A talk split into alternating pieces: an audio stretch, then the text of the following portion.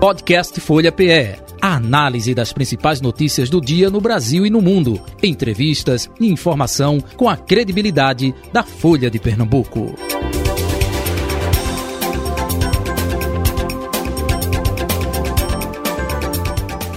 Nosso convidado de hoje é o deputado Antônio Moraes, deputado estadual reeleito sétimo mandato, né? Ele que é do progressista, PP, como é conhecido, enfim, e teve, anotei aqui, viu? 54.756 votos. Parabéns pela eleição, pela reeleição, né? Recondução à Alep. Deputado Antônio Moraes, bom dia, prazer tê-lo aqui. Novos estúdios da Rádio Folha FM, redação integrada da Folha de Pernambuco. Seja bem-vindo. Bom dia, Jota. Bom dia, Edmar. Bom dia, o prefeito de Macaparana, Paulo Barbosa, que está aqui nos acompanhando. E é sempre um motivo de alegria a gente poder conversar um pouco, principalmente nesse momento sobre política aí, que é a o que está no prato do dia, né? Isso. E o prefeito Macaparana, nosso abraço também, é terra sua, não é? Deputado? É da minha terra. E também do saudoso Joaquim Francisco, Isso. né? Aquela lá de Macaparana. Inclusive, Jota, agradecer pessoalmente a ele aqui. Eu fui conseguir nessa eleição ser o deputado estadual mais votado na história de Macaparana. Olha aí. Também é do PP? 6.500 né? e alguma coisa aí de voto. Olha aí, maravilha. Edmar Lira, bom dia. Seja bem-vindo também. Bom dia, Jota. Bom dia a todos os ouvintes da Rádio Folha. Bom dia ao deputado. Também parabenizá-lo, né? uma grande votação, votação bastante representativa que consolida o deputado Antônio Moraes como um dos deputados mais importantes da Assembleia. Né? Não é estou falando aqui estou na frente dele, mas ele já era considerado um parlamentar muito respeitado, de muita credibilidade entre os pares, e quando você consegue ampliar bem essa votação, você chega com a retaguarda eleitoral, é muito importante, né? Até para eventuais funções dentro da casa. Agora, é, diga para gente qual é o segredo, hein, da eleição, Não, o segredo, manter as bases, é o isso? O segredo, Jota, é trabalhar muito, porque todos sabem que eu não tenho os recursos é, que muitos é, conseguem, nem fundo partidário, porque infelizmente o fundo partidário é só para os federais. A gente talvez até leve a culpa aí dessa questão do fundo partidário, mas é, chega muito pouco, quase nada para os estaduais. É mais para os deputados federais. Mas é muito trabalho, é presença nos municípios, é cobrando do governo ações para as cidades. Então, eu acho que o segredo é esse. A gente começou em 98, e chegamos agora ao sétimo mandato consecutivo na Assembleia. Inclusive, os dois últimos companheiros de 98 era Romário e Manuel Ferreira, que infelizmente não foram é, candidatos. Uhum. É, Romário foi candidato a suplente é, do Senado. Senador na senador, chapa do PL. Isso, exatamente, do Gilson Machado. É, Edmar Lira.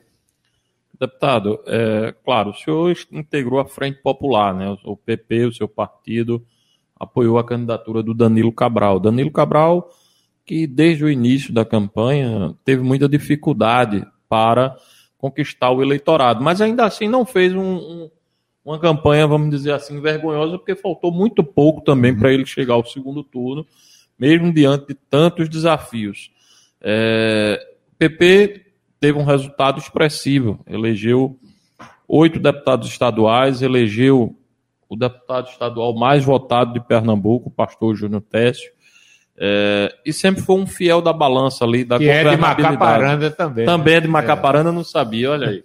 É, que estava, né, assim, o PP sempre deu um, uma governabilidade às gestões do PSB. E claro, o PP é tido como um fiel da balança. Já era esperado isso, independentemente de quem fosse o governador. Ou o governador, agora, já que vamos ter duas mulheres disputando o segundo turno. É, qual a expectativa para o PP no tocante a uma posição política? O PP vai ficar neutro? Vai apoiar alguma das candidaturas? Se vai apoiar, quem seria o nome hoje que é majoritário dentro do partido. Deixa eu colocar uma pimentinha aí. O Antônio Moraes, deputado, já foi, né? Tucano, PSDB, PSDB Raquel, enfim. Né? Então... É, na verdade, o partido tem essa expressão hoje. A gente tem oito deputados eleitos, é, tem um número é, razoável de prefeitos, de vereadores. É, isso está sendo conversado. Eu tenho, na verdade, uma relação com Raquel grande, porque foi pelas minhas mãos, quando eu era presidente do partido, que ela veio disputar a prefeitura de Caruaru. E tenho dois prefeitos que foram muito importantes na minha eleição, o prefeito de Riacho das Almas e o prefeito de Vicência, Giga e Dioclésio Filho, é, que votaram com ela. É, o partido está conversando, eu acho que uma coisa muito importante para Pernambuco é que a gente tem duas mulheres disputando, a gente vai ter a primeira governadora eleita e exercendo o mandato de, do executivo aqui no Estado. Eu acho que até segunda, terça-feira, Edmar, o presidente do partido, Eduardo, e hoje de manhã eu reuni sete prefeitos e várias lideranças na Assembleia, conversamos, porque, na verdade, cada município, Jota, tem uhum. uma história. Então, é, no primeiro turno já teve lá Raquel de um lado, que é adversário, já teve Marília do outro. E aí a gente tem que ter uma habilidade muito grande para é, conduzir isso e respeitando também as questões locais. Mas eu acho que até terça, quarta-feira, a gente. Ontem eu tive a oportunidade de conversar com Marcelo Gouveia, que é o coordenador da campanha de Marília. Conversei muito com Daniel, com Priscila, que eu tenho uma admiração muito grande, porque foi deputada comigo, uma pessoa é, assim que eu admiro bastante e admirava e a gente conversava muito na Assembleia. Então, está conduzindo aí, vamos ver o que é que vai dar. Pela sua experiência, deputado, é uma outra eleição, começa do zero, é, tem a questão nacional influenciando, né? É, Lula, é, diga-se de passagem, muito forte aqui é, em Pernambuco, mas o próprio PSDB é, de Raquel está sendo cortejado também nacionalmente por Lula. Então isso pode dar uma dinâmica aqui local bem. É, essa questão de apoios é, são determinantes no segundo turno? Olha, não, não pareceu ser no primeiro turno, não. Muita gente nem votou em Marília e nem votou em Danilo, que a gente tinha é, o apoio de Lula uhum. nessas duas candidaturas. O, o, presidente Lula ele vai ter que trabalhar muito o Sudeste, o Sul e o Sudeste, porque é quem vai decidir essa eleição. É, por outro lado, o PSDB tomou uma posição aí que já deve estar tá servindo aí agora de coisa de ficar em cima do muro e liberou todo mundo para compor com quem quisesse. Eu acho que a posição de Marília vai ser mais incisiva do lado de Lula. A de Raquel, eu, ela fez uma colocação que foi muito importante, é que fosse quem fosse o presidente, ela ia procurar para pedir as coisas para Pernambuco, pedir apoio aí para fazer as obras que Pernambuco precisa. E ela tem hoje aqui o voto do evangélico e o bolsonarista fechado com ela. Isso aí é, hoje é pacífico. Uhum. É, dificilmente, um, pelo radica, pela radicalização da política hoje, um evangélico ou um bolsonarista votaria em Marília. Em Marília. Então, é uma, é uma eleição aí, um jogo de xadrez que. Mas eu acho que é uma campanha nova. A é. gente está iniciando aí é uma novamente zerando aí com, com duas figuras. Todos sabiam que a única pessoa assim que podia fazer uma frente à Marília, pelo menos era o que as pesquisas mostravam, era a Raquel. Uhum.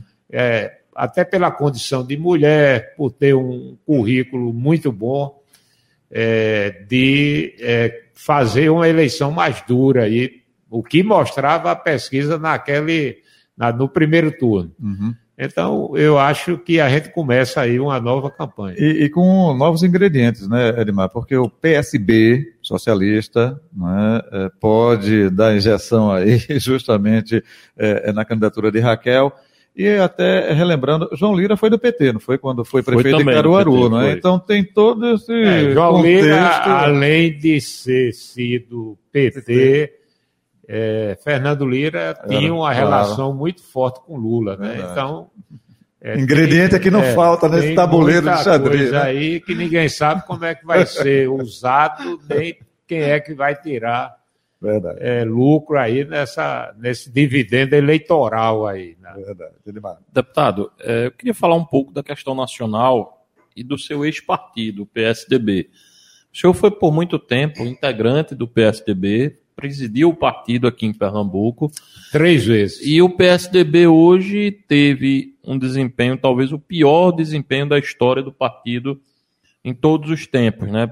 Primeiro, não teve candidato a presidente, né? apoiou Simone Tebet. É, perdeu São Paulo depois de 28 anos, né? o Rodrigo Garcia ficou em terceiro lugar, sequer foi ao segundo turno. E eu acho que o grande ponto, ponto principal, ponto pacífico, a queda da representatividade do PSDB na Câmara dos Deputados, né? Mesmo fazendo uma federação com cidadania, fez apenas 18 deputados federais, uma queda que já tinha sido observada em 2018 e que se acentuou em 2022. Pelo, pela sua vivência no partido, o senhor foi muito ligado a Sérgio Guerra, teve uma, uma atuação também no partido ali na, na década de 90 e depois em 2000, né? até recentemente quando foi para o PP. É, a que o senhor atribui essa, essa queda tão grande da representatividade do PSDB a nível nacional? Olha, a gente perdeu estados importantes na federação. O PSDB tinha o controle de Goiás, do Rio Grande do Sul, que embora a gente ganhava e perdia lá, mas agora mesmo a gente foi é, com a segunda maior votação, mas com uma diferença muito grande por candidatura. A candidatura, me parece, lá do, do PL, parece. Onyx Lorenzoni. Do Rio Grande do Sul. Perdemos São Paulo, que era o berço do PSDB.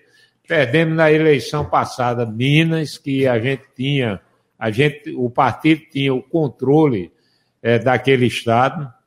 E eu acho que toda essa confusão, a saída de Alckmin é, do PSDB em São Paulo, é, fez com que a gente não, a, o partido não conseguisse sequer é, ir para o segundo turno na eleição, mesmo com o governador atual no exercício do mandato. Eu acho que talvez por não ter uma posição muito clara politicamente. Então, isso foi é, tornando o partido quase que inviável. Eu acho que politicamente você pode não gostar de Bolsonaro e pode não gostar de Lula, mas você tem que se posicionar. Eu não sei quem foi, eu acho que foi Simone Tebet que disse que esperava que o PMDB tomasse uma posição, porque se não tomasse, ela, ela tomaria. Ela então, eu acho que num momento importante como esse, que o Brasil está vivendo, é, não é os dois melhores candidatos, não é o candidato do sonho. A gente gostaria de ter uma, uma outra opção que não fosse nem Bolsonaro nem Lula, mas o que tem é isso aí. E aí a gente vai ter que definir, declarar o voto e votar. Isso, pode continuar. Ainda nessa questão nacional, o senhor é oriundo da segurança pública, né? O senhor vem, tem uma, uma trajetória na segurança pública, que foi uma das pautas que levaram Bolsonaro ao Palácio do Planalto.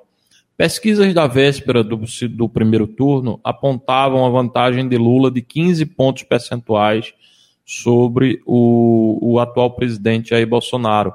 Inclusive, fazia uma avaliação de que a eleição poderia terminar no último domingo em favor de Lula.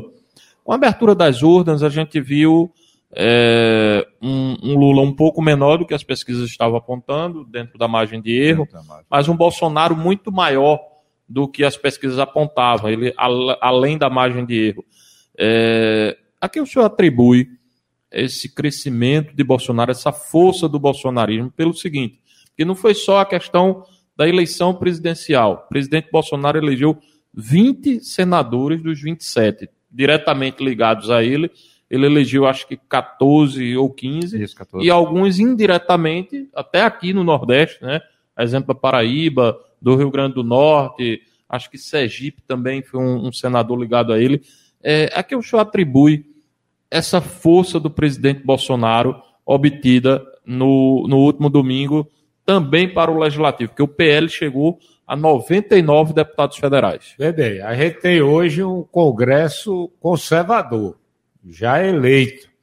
E aí é por isso que a, a, as bolsas de valores aí subiu, o dólar baixou, porque na verdade sabe já que nenhuma pauta que não seja é, conservadora vai passar ou vai ter facilidade de ser aprovada no Congresso. Isso eu vi vários economistas colocando que não era nem muito a eleição de Lula, nem muito a eleição de Bolsonaro, era mais isso. Agora, por que Bolsonaro cresceu? Cresceu porque hoje a militância de Bolsonaro é muito maior, é muito mais aguerrida, vai para a rua, briga, vai para a rede social do que a do PT.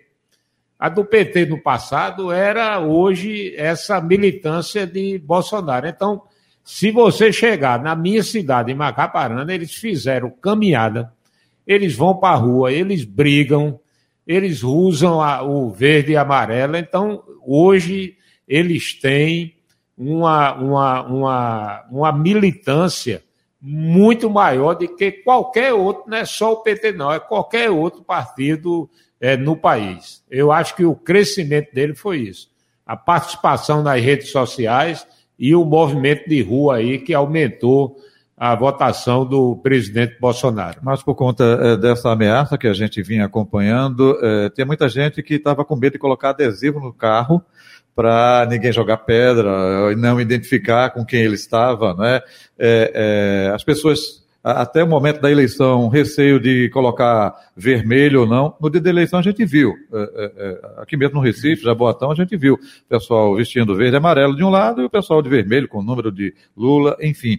É, esse componente também acha que interferiu, é, deputado? Pode ter interferido, porque a, o eleitor indeciso ele gosta de ver número. Quando ele vê quem está para ganhar, o onda amarela, onda vermelha. Está tudo né? amarelo, está tudo vermelho. A tendência do eleitor é votar para não perder o voto. Então, a, aquele isso se mantém que tá ainda, indeciso, isso se mantém, ele né? pode. Havia um receio muito grande. Inclusive, eu, eu conversei com algumas pessoas que fazem a segurança pública aqui em Pernambuco, havia um receio muito grande da gente ter problemas gravíssimos Verdade. na eleição. Felizmente não tivemos. A eleição foi tranquila, todos votaram, a gente não teve quase que incidente nenhum, a não ser na véspera da eleição, até um prédio próximo do meu ali em Parnamirim, que atiraram na bandeira do, Do PT. do PT, que ninguém sabe ainda se foi algum assalto na rua, alguma coisa, mas foram três ou quatro tiros que pegou lá na bandeira que o cidadão tinha colocado na varanda da casa dele. Mas na- no, no- no contexto geral do país todo, a gente teve uma tranquilidade muito grande. Passou bem longe daquele receio que se tinha de ter agressão, tiro, facada aí, de ter facada no Nordeste, tiro no Sul. Tomara que permaneça nesse segundo turno, lá no dia 30 de outubro. Isso, isso. Deputado Antônio Moraes, é, é, é, nacionalmente também uma outra eleição, apoios, é, esse desenho que está acontecendo. E até aproveitando, é, Lula partiu na frente, né? Uma diferença de 6 milhões, mais de 6 milhões de votos que teve no primeiro turno é, com relação a Bolsonaro. É, isso se mantém? Não, olha, apaga tudo, é uma outra eleição, porque no primeiro turno tem deputado estadual, tem deputado federal, tem senador, indo mais próximo lá O do, prefeito. do- né, o prefeito. É, o. Agora vai, mas não é com a mesma incidência, não é? Você- há uma tendência muito grande de você aumentar o. É, abstenção- abstenção, por quê? Porque não há mais um interesse, vamos dizer, em Pernambuco, nós tivemos, entre deputados federais e estaduais, 800 candidatos. Esses sei. 800 estavam na rua, trabalhando, indo atrás do eleitor. A maioria vai ficar acomodado. Quem perdeu não quer nem saber. Quem ganhou ainda descansar e Aí vai descansar alguns ainda, porque gostam de política vai se envolver, mas há uma tendência de esfriar a eleição. Então, é, o que vai falar aí, eu, eu acho que a eleição vai ser decidida em São Paulo, Rio de Janeiro e Minas Gerais.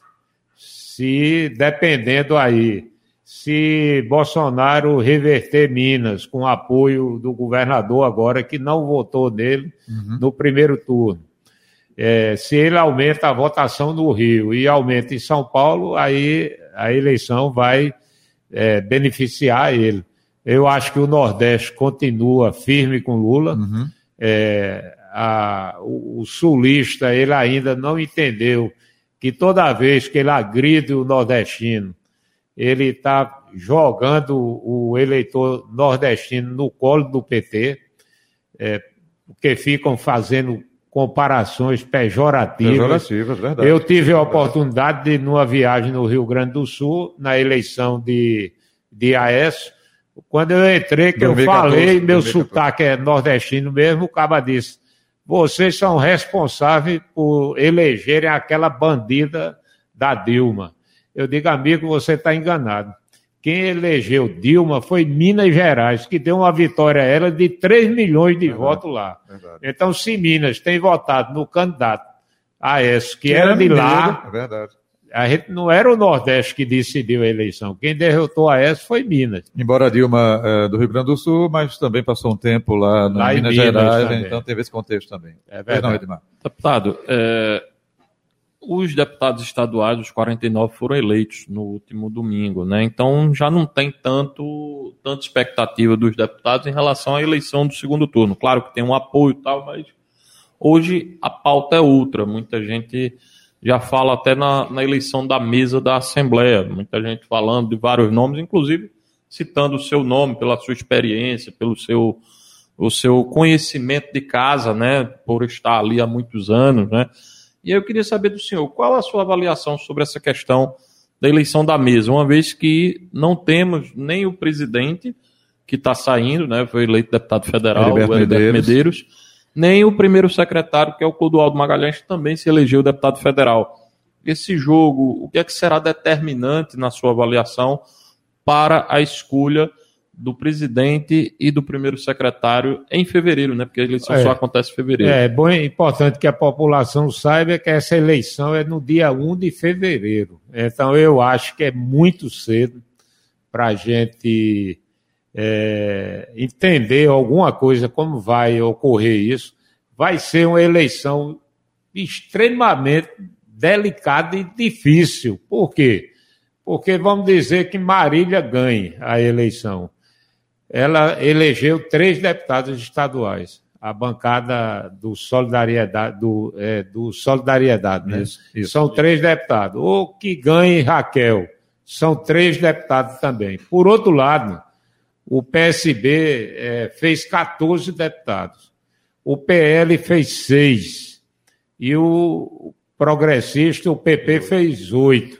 É claro que uma governadora sendo eleita, alguns já vão, nem conversa, já se bandeia com. Vai, vai sem precisar nem atravessar a ponte, vai voando. Mas, mas a gente sabe que mesmo assim vai ser uma eleição complicada, porque no mínimo aí o PSB ele tem 10 votos. O PL tem seis, o PP tem oito, então vai ser um jogo de xadrez muito grande. Por quê? Porque nem o PSD vai querer ter um presidente da casa radical que possa vir a prejudicar o governo que está saindo, e nem a governadora também vai querer ter um candidato é, que vá para lá para criar dificuldade para ela é, nos primeiros dois anos de governo. Então, assim, tem que ser uma eleição negociada, é, eu acho que nessa altura aí vai haver muitos acordos e prevalecer o bom senso. Porque tanto o PSB sabe que não tem condições de fazer o presidente, como nenhuma das duas governadoras, que uma das duas que vai ser eleita, vai conseguir também fazer, se não for no processo de negociação. E eu acho que a Assembleia ela tem que mudar. O que é que a gente tem visto? A gente tem visto que a Assembleia é um poder independente, mas nos últimos anos a Assembleia tem sido é, é, governada por uma indicação do governo. O governo diz quem é o candidato e a Assembleia vota. Então a gente perdeu importância para o Poder Judiciário, para o Tribunal de Contas, para o próprio Ministério Público, que eles escolhem lá quem vai é, administrar o, o, poder, quem vai gerir, quem vai exercer o papel de presidente. Então a gente tinha, eu tenho pretensão, eu acho que a gente poderia, pela experiência, já fui presidente de, das comissões mais importantes da casa, é, infelizmente, a Assembleia, a, e não é a atual mesa, uhum. e eu quero deixar isso bem claro. É, Edmar acompanha essa, esse processo político na casa. Na Assembleia, dizia Isaías Regis lá, quando eu era deputado, que a mesa só tem duas pernas: é o presidente e o primeiro secretário. Então, na verdade, o que a gente quer é fazer uma gestão participativa, com todos participando é, dividindo atribuições dentro da casa. Não somente pelo cargo que ocupa, mas com as responsabilidades, com a importância, isso, não é? Porque hoje, hoje é muito simbólico é, isso, né? É, muito simbólico. Então, e é uma coisa normal, não é? Isso não vai nenhuma crítica para Heriberto, uhum. nem para Clodoaldo. Isso foi com Guilherme, foi com Romário, foi com João Nego Monte, foi com Diogo, foi com todos que ocuparam ali a, a coisa. A gente tem uma coisa importante agora: o presidente só pode passar dois anos. Então, vamos dizer que eu seja candidato daqui a dois anos, eu não posso ser candidato à reeleição. É um avanço, porque uhum. em 24 anos que eu estou na Assembleia, eu só tive três presidentes: Geraldo, Romário, Geraldo e, e Heriberto. E Heriberto. E se, é, se Guilherme não tivesse morrido, é. eu só tinha tido Romário e, e Guilherme. Guilherme. Então, é. a gente vai ter a, a capacidade de, de, todos consigam, de dois em dois anos, a gente renovar a casa. Deputado, é, tem um outro componente que eu queria que o senhor é, pudesse falar sobre isso, né? Lembrando que a Assembleia vai ter a oportunidade de escolher os dois próximos conselheiros do Tribunal de Contas nessa nova legislatura. É, o Carlos Porto e a Tereza Dueire deixam, ao longo desses próximos quatro anos, deixam o Tribunal de Contas do Estado. Uhum. É, o senhor acredita que essa questão do TCE também pode passar pela escolha do presidente da mesa, porque tudo tem uma articulação dentro da casa. O senhor acredita que isso pode acontecer também? Não, eu acho que não. Embora eu acho que a casa não deve abrir mão da prerrogativa de indicar é, uma pessoa da casa. Quer dizer, tem que ser, os deputados têm que se reunir, escolher a indicação e fazer, porque é o que a gente também não tem visto. Nunca na história da Assembleia a indicação, mesmo que fosse de deputado, era uma decisão do colegiado de deputados estaduais de Pernambuco. Sempre era uma decisão do Poder Executivo, do governador. Então, eu acho que essa decisão ela tem que sair do consenso dentro da casa. Quando é do Ministério Público, é o Ministério Público. Quando é do Poder Executivo, o Executivo é, faz a indicação. Como essas duas vagas, de Tereza e de Carlos, são vagas do Legislativo, elas devem serem ocupadas por deputado ou ex-deputado ou uma indicação da Assembleia. Uhum. O deputado já tem é, a data para a definição do PP com relação à definição aqui em quem apoia é, para a, o governo de Pernambuco? Já tem agendada a data? Ou não, não, não. Eu, não, eu conversei muito pouco com, com o Dudu. Eu estava no interior, eu fiz uma campanha que trabalhei até o sábado à noite, eu fiz uma caminhada em Vicência e passei o domingo todo. E a minha idade já não estou aí com essa juventude toda, não. Aí descansei a segunda-feira e ontem comecei a trabalhar. É, ontem e hoje uhum. a gente já está com a pauta bem, bem apertada aí. É, ontem eu conversei com o Dudu, eu acho que o partido deve estar tá decidindo aí na próxima semana qual é a, a posição que vai tomar. Como soldado do partido, o senhor vai seguir a decisão, mas a opinião particular mas, sua. Respeitando, veja bem, respeitando os locais. Uhum. Vamos dizer, Macaparana, Marília foi para lá com a oposição, a gente lá fez comício, fez tudo. Então, não eu não como, tenho né? condição de, nem eu, nem o prefeito, e também, também em outros lugares que foi o inverso aí. Então, essa questão municipal, ela não.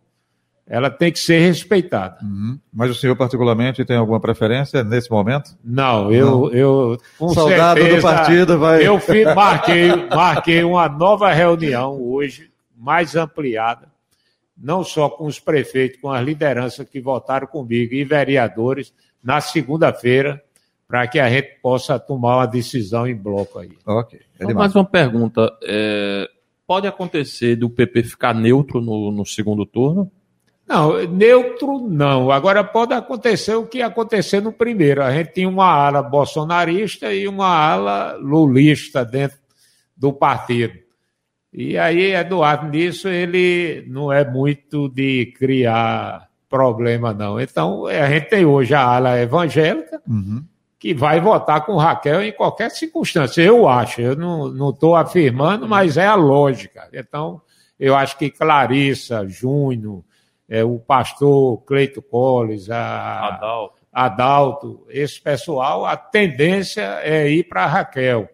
É, tem outros que há uma tendência de ir para Lula. Então, é, uma, é um jogo complicado aí. É, fica à vontade e cada um toma a sua iniciativa, até porque é, é, antes do pleito, muita gente dizia que é, é do, é, do, do é, Eduardo da Fonte deixa as pessoas à vontade, dependendo justamente de algo peculiar na sua região, no município, né? Então, eu acho que é um pouco disso aí. Mais alguma pergunta para finalizar, Edmar Lira? Satisfeito, satisfeito. Deputado, muito obrigado pela sua eh, participação aqui com a gente. Prazer tê-lo aqui mais uma vez. Parabéns aí pela recondução à Assembleia Legislativa do Estado de Pernambuco e pela votação aí de mais de 54 mil votos. Viu? Obrigado, Jota. Obrigado aí, Edmar, e vamos trabalhar aí para ver o que é que vai dar aí, né? E um abraço ao prefeito lá de Macaparana, Paulo Barbosa, acompanhando aqui a nossa entrevista. É Paquinha, né? Paquinha. Tudo de bom, um abraço. Paquinha já é prefeito pela terceira vez, pela segunda. Olha aí. Pela segunda vez.